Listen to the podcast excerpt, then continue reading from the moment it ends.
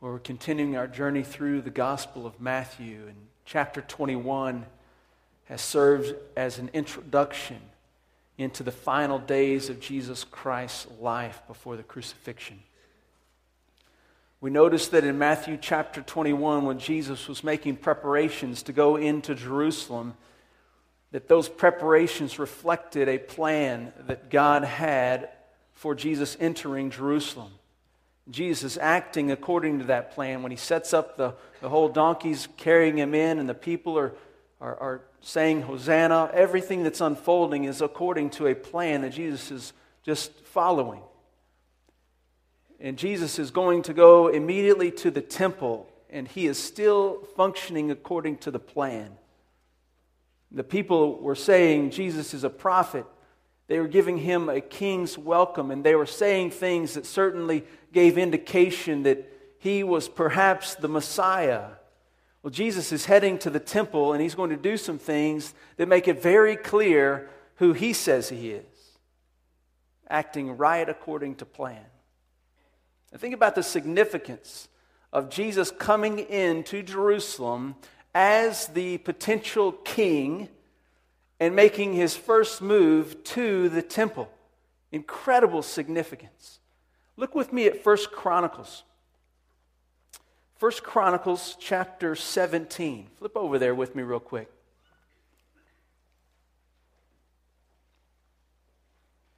First Chronicles chapter 17 verse 14 is a promise given to David about his son who will be seated on the throne in Jerusalem. In 1 Chronicles 17 14 says, I will settle him in my house and in my kingdom forever, and his throne shall be established forever. That promise given by God to David gave the people the hope that someday there will be seated on the throne a son of David that would actually be established in the house of God and that it would remain so forever.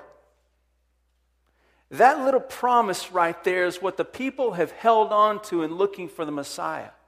They are expecting a Messiah who is a king who is seated on the throne of God in the temple.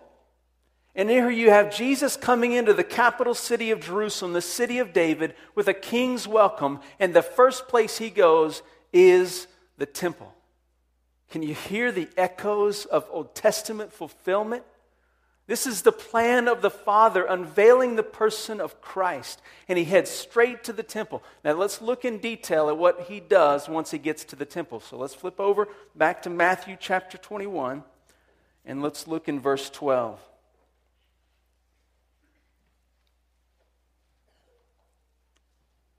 Matthew 21 12. And Jesus entered the temple and drove out all those who were buying and selling in the temple and overturned the tables of the money changers and the seats of those who were selling doves. So, the first thing that Jesus Christ does when he gets into the temple in Jerusalem, the city of David, is he goes in there and he starts ripping the place apart.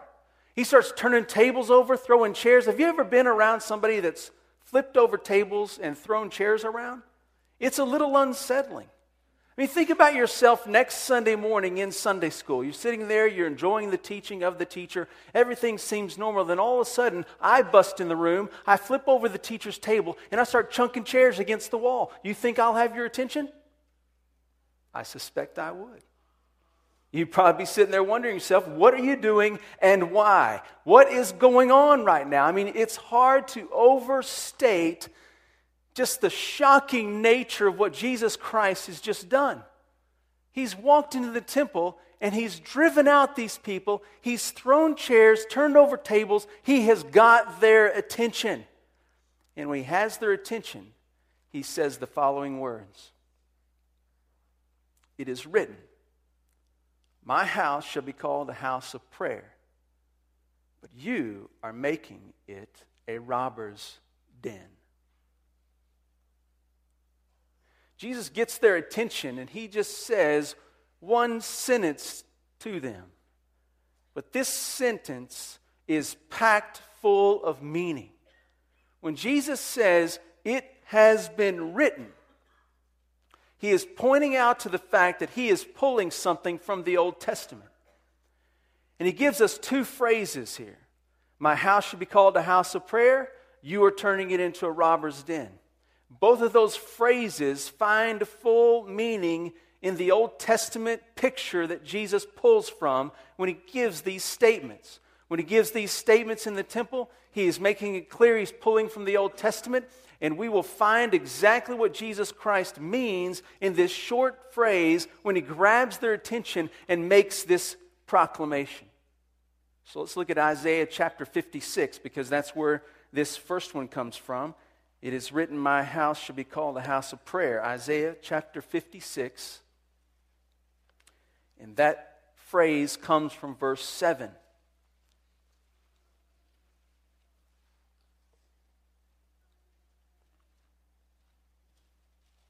It says, Even those I will bring to my holy mountain and make them joyful in my house of prayer. Their burnt offerings and their sacrifices will be acceptable on my altar, for my house will be called a house of prayer for all the peoples. Now, in the beginning of verse 7, even those, that pronoun those refers to foreigners who have joined themselves to the Lord. Verse 6. So, foreigners, non Israelites, who have joined themselves to the Lord if they come into the house of the Lord and offer sacrifices, because they have joined themselves to the Lord, the Lord has deemed their sacrifices acceptable to Him. And He says, My house is to be a house for everybody and anybody who joins themselves to me and seeks to worship me.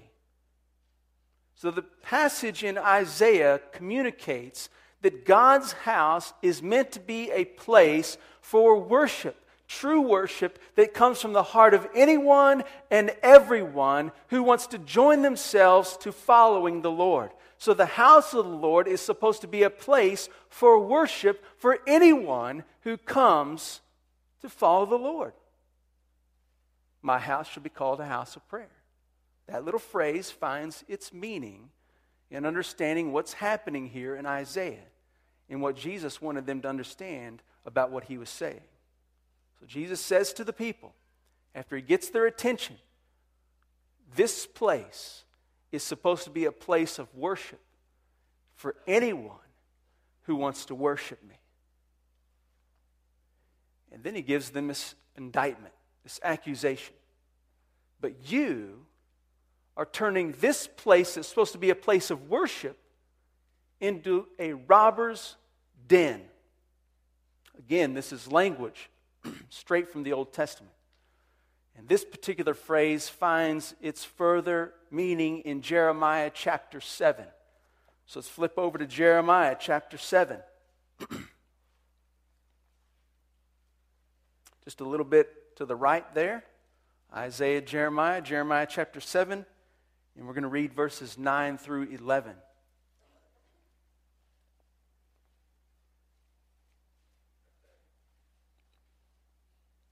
Jeremiah 7 9 through 11. Will you steal, murder, and commit adultery, and swear falsely, and offer sacrifices to Baal, and walk after other gods that you have not known, and then come and stand before me in this house, which is called by my name, and say, We are delivered, that you may do all these abominations?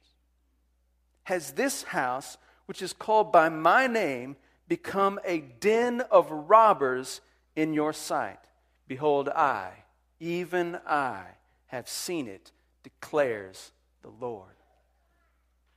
Jeremiah is saying of the people that you guys are coming into the house of the Lord and you're going through the actions and the motions of worship in the house of the Lord and you actually believe because you're going through the actions and the motions of worship in the house of the Lord that somehow God's going to protect you just because you're going through those motions. that somehow God's going to bless you just because you have the temple and you're actually acting like you're worshiping God. And Jeremiah is saying, no, that's not the case. God is not going to respond to your actions of worship when those actions are empty and meaningless because the rest of your life is a decree of wickedness. You outside the temple are doing all kinds of wickedness, then you're coming into the temple and you're acting like none of that stuff is going on, and then you just go through the emotions of worship, and somehow God's going to bless you. That's not how it works. In fact, God tells Jeremiah, don't even pray for this people. Clearly implying that God's going to bring judgment, not protection. Judgment, not blessing. Because this people is coming into his house and they've turned it into a place of wickedness instead of a place of worship. So Jesus Christ grabs everyone's attention in the temple and he says to them, This place is supposed to be a place of worship for everybody and anybody who wants to follow me. And then he says, What you're doing is you're turning this place into a place of wickedness instead of maintaining it as a place of worship. What they were doing is they were setting up places to sell different sacrifice animals for sacrifices. And they're setting up this whole selling ordeal in the temple where worship was to be happening. And so Jesus is saying what you guys have set up in the place where worship is so, supposed to be happening nullifies everything else that's going on. Because you're going through the motions of worship, but those motions of worship don't matter. They become wickedness because out here you're doing stuff that's preventing people from worshiping. You've set up all this stuff where worship is supposed to be happening, so it can't happen where you set it all up. And so Jesus comes in and drives it out, and he says, This is supposed to be a place of worship. You guys have made it a place of wickedness because you're concerned more about all these other things that are actually nullifying the very things that are supposed to be going on here. You're living in a way that's not consistent with the actions of worship that are to occur in the temple. And Jesus Christ says, You've turned it into a place of wickedness. Now, notice what happens next. Back to Matthew chapter 21. Can you hear the, the echoes of judgment here that come out of what Jesus Christ has pointed out? This is what it should be, this is what you've done with it. And you look at Jeremiah 7, it's clear the judgment is in mind. And now look at the next thing Jesus Christ does here. In verse 14, it says, The blind and the lame came to Jesus in the temple, and he healed them. All right, think about what's happening. Jesus Christ is coming in the temple, he's torn it apart, he's got everybody's attention. And the first thing he does is says, You should make sure that worship happens in this place that the celebration of the presence of God occurs among his people because God is among his people. But what you've done in this place, you've turned it into a place of wickedness. And so Jesus then receives all these people who are broken and he heals them. Think about that. Jesus Christ has come into Jerusalem with a king's entrance. He makes his way to the temple. Who is Jesus? He is the image of the unseen God. He is the presence of God.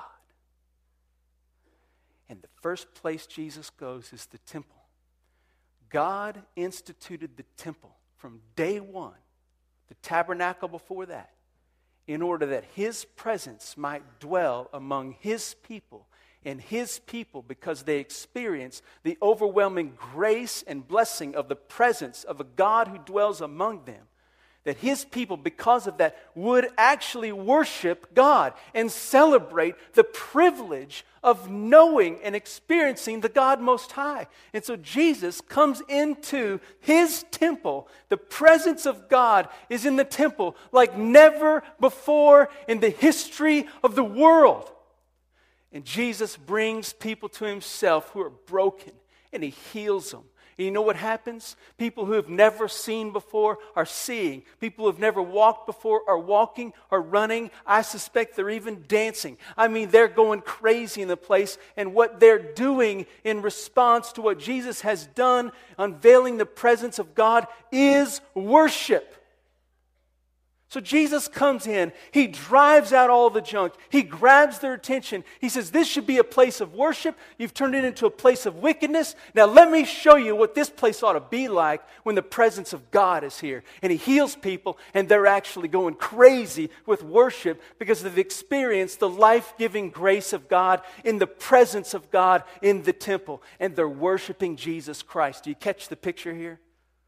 Jesus Christ has shown them what worship should be like. It should be His people experiencing His presence in such a way that it changed their lives and they give appropriate praise to God for it. That is worship. And that's exactly what happens. It's amazing. Absolutely amazing.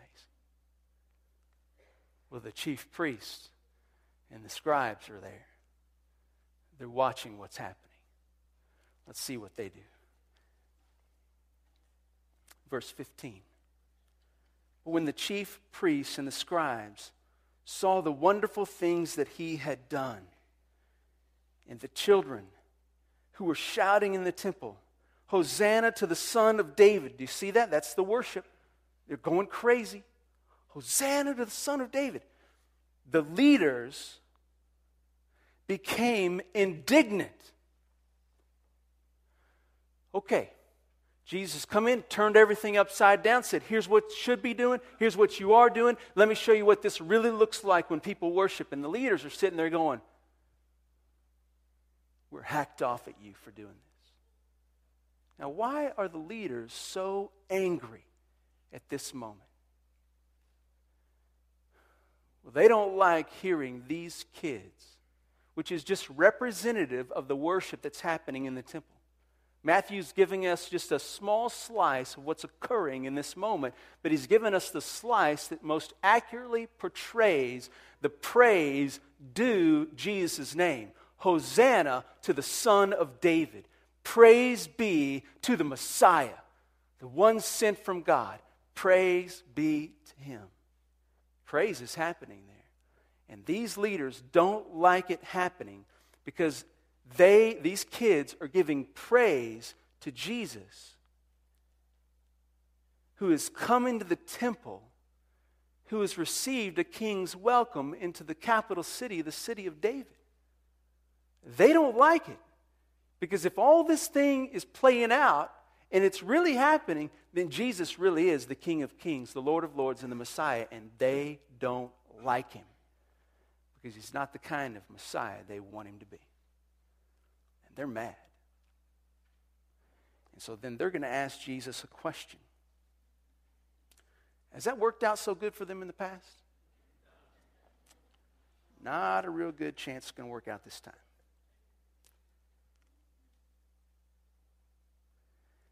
They said to him, verse 16, Do you hear what these children are saying? Now, I love that question because it reminds me of conversations that can happen between a husband and a wife at times. It reminds me of a statement like this. See if you've ever made this. Do you see what your kids are doing? You ever done that? And when you do that, you expect your spouse to do something about it. You, are making a statement. Do you see what your kids are doing? In other words, can you take care of that because they're your kids right now? You, you ever done that? Well, that's, that's what the scribes and the chief priests are doing just now. They've just said to Jesus, Do you see what these kids are doing? Implying, Why aren't you doing something about it? And you better put a stop to this behavior. I love Jesus' response. Check this. Do you see what these children are saying? And Jesus said to them, Yes. So? Yeah, I see it. And then Jesus asks the leaders a most significant question. He says to them, Have you never read? Now, you ought to understand that. We've heard that before. This is not a good thing. Of course, they've read it. This is rebuke. Have you never read? This is a question that does not need a response. It will be a question that makes a statement that is significant to stand on its own. Have you never read out of the mouth of infants and nursing babies? You have prepared praise for yourself. Jesus quotes again from the Old Testament, Psalm chapter 8, a, a, a psalm that is written in praise of God. And Jesus says to the leaders, Have you not read that God has prepared praise for himself out of the mouths of children? Do you catch the significance of that statement? The leaders have just said to Jesus, Put a stop to this behavior. These children should not be giving you praise in the temple. Jesus says, Their praise is most fitting when it's directed toward me. The presence of God is here in the temple, and I should be receiving praise. Jesus just laid down a sledgehammer of truth. I mean, have you ever taken a sledgehammer and smashed an ant? I mean, that's what just happened. Crushing truth. Incredible declaration. And then, verse 17 Jesus left them, went out of the city to Bethany, and spent the night there. I don't blame him. He just made an incredible proclamation and claim to who he is in the most important place, at the most important time. He's not mere prophet. He's not some potential king. He's not some supposed claim to the Messiah. Jesus Christ is the King of kings, the Lord of lords, the presence of God unveiled in human flesh that we might know who God is. And he deserves our worship. What is Jesus doing? When Jesus comes to the temple in Matthew 21, what exactly is he doing here? Think with me what has happened in the temple so far. It's outside the Holy of Holies, where Gabriel comes and announces the birth of the forerunner to the Messiah. It's in the courtyard where Simeon holds up the baby Jesus and says, Behold, my eyes have seen salvation from the Lord, a light to the Gentiles and glory to my people, Israel. It's at the highest point of the temple that Satan brings Jesus and tempts him to reveal himself before it's time for him to unveil exactly who he is. It's surrounding this temple where things have been happening, pointing to the Messiah. And it's right here where Jesus walks in and he cleans house in order to prepare for the days approaching the cross. He is journeying to the cross by way of the temple.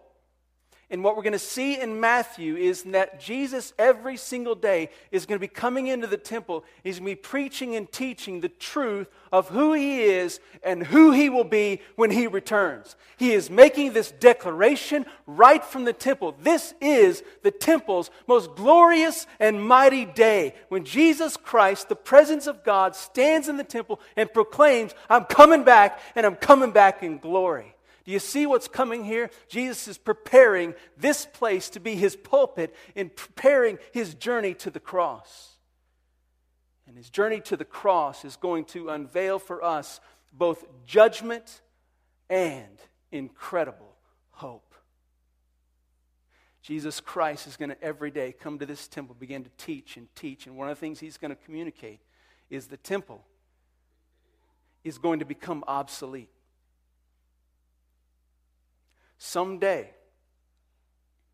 in the next few days, Jesus Christ is going to be crucified, and when he is crucified, he will, in essence, judge the validity of the temple and make it obsolete.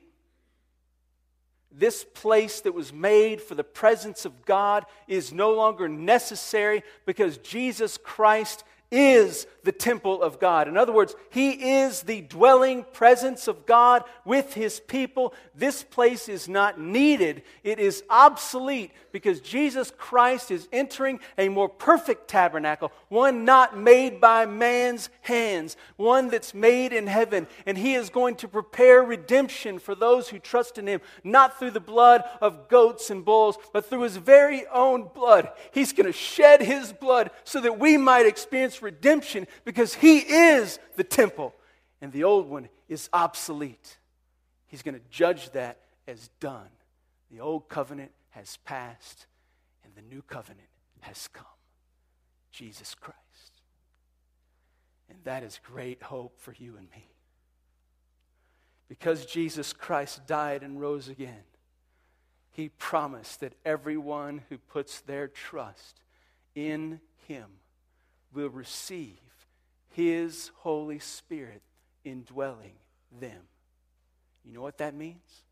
That means that every single person in this place who has trusted in Jesus Christ as Lord and Savior has received the indwelling Spirit of Christ, which means that we all are temples of the Most High God, where we might experience on a daily basis the presence of God, the promises of God, the grace of God, the abiding hope that comes from knowing God, and that we might experience all those things so that every single day we might live lives of worship, celebrating the privilege of having the experience of the Most High God with us every single day. Do you see how much better it is that we don't have the temple, but Jesus Christ declared He is the presence of God, and then He sent His Spirit to indwell us so that we might have every day the life changing presence of God with us? So that we might actually be enabled to live lives of worship every single day. It's always been God's heart from day one of creation that He would dwell among His people and His people would experience Him and know Him and be a light to the world, a priest to everyone else that they might see that God can be known. And now Jesus Christ has made it sweeter and better than ever before by sending His Spirit to dwell in each and every one of us that we might know the abiding, true, real presence of God and live lives of worship, celebrating, celebrating and rejoicing that we experience the real, true, Almighty God. Do you understand what you have as a believer in the presence of God with you? You have the ability and the opportunity and the privilege to live a life of worship. That's who you are. And it gets even better. Not only do we have the presence of God abiding in us, but when we gather in a place like this that we call a church building, it's not the building that makes this place special. It's not you and I who makes this place special. It's the abiding presence of the Holy Spirit that is with each one of us when we come together corporately in the name of Christ, that we experience the manifest presence of God in this place where we can be healed, where we can be forgiven, where we can be convicted, where we can be changed, we can be delivered. We can experience the presence of God as His people gathering here in a way that changes us. And we, because of that, can together worship with fervor and excitement and joy, and we can show the world that Jesus is alive. That's what we get. Do you see how significant it is that Jesus Christ set up this whole thing that's going to flow in Matthew 21? He said, I'm going to prepare for something you can't imagine. I'm going to pay the price that you may have the Spirit indwelling you and that you may be a people who truly worship because a life of worship is the best kind of life. Jesus Christ made the way. And that's what we have before us as God's people. Listen to me. If what we have now is better than what they had in the temple, and Jesus Christ warned of judgment because they had turned a place that was meant to be for worship into a place of wickedness. Don't for one second think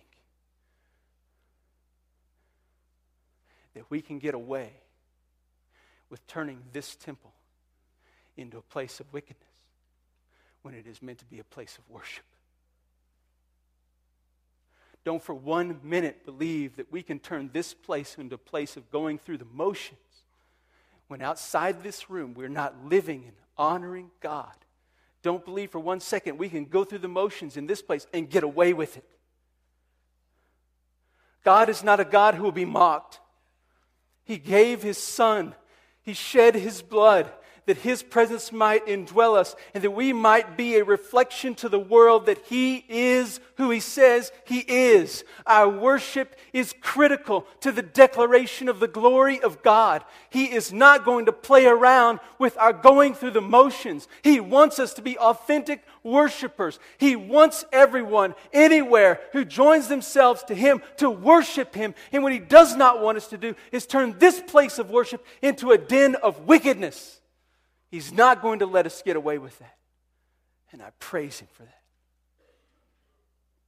Listen to Hebrews chapter 10. Hebrews chapter 10, verse 26.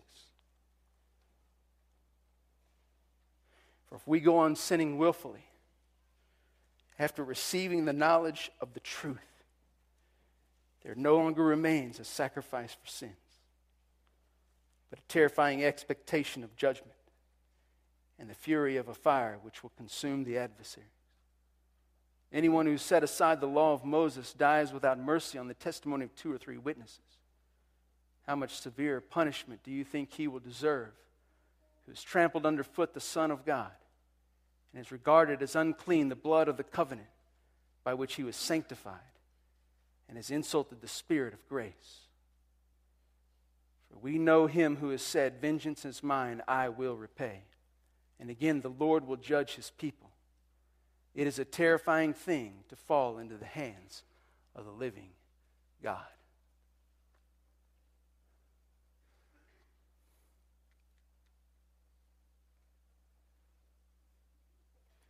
Jesus is very serious about where his presence dwells. We should be no less serious. When we come into this place, the substance of what we do here finds its reality, first, in the promise of God's presence to be with us, secondly, in our heart's response to Him. And so much of that has to do with what you're doing every single day in the presence of God. Are you living a life of worship? Because when you come into this place to join in worship, how you've lived that life of worship has everything to do with what we experience in this place. If you've not lived that life of worship very well this last week, and you come into this place with humility, brokenness, and repentance, and a desire to be faithful to the God who forgives, who indwells you even though you failed him, who forgives you because of Jesus Christ. Strangely enough, when you've lived a life of worship in a way that you feel like is really good and well, this last week when you come into this place, you come into the presence of the most holy God. And what you did last week doesn't look all that good. And so you come humble and repentant and broken and crying out for the mercy of God and celebrating His presence in the midst of your brokenness because Jesus Christ died for you. And you celebrate and you worship because true worship is a better way.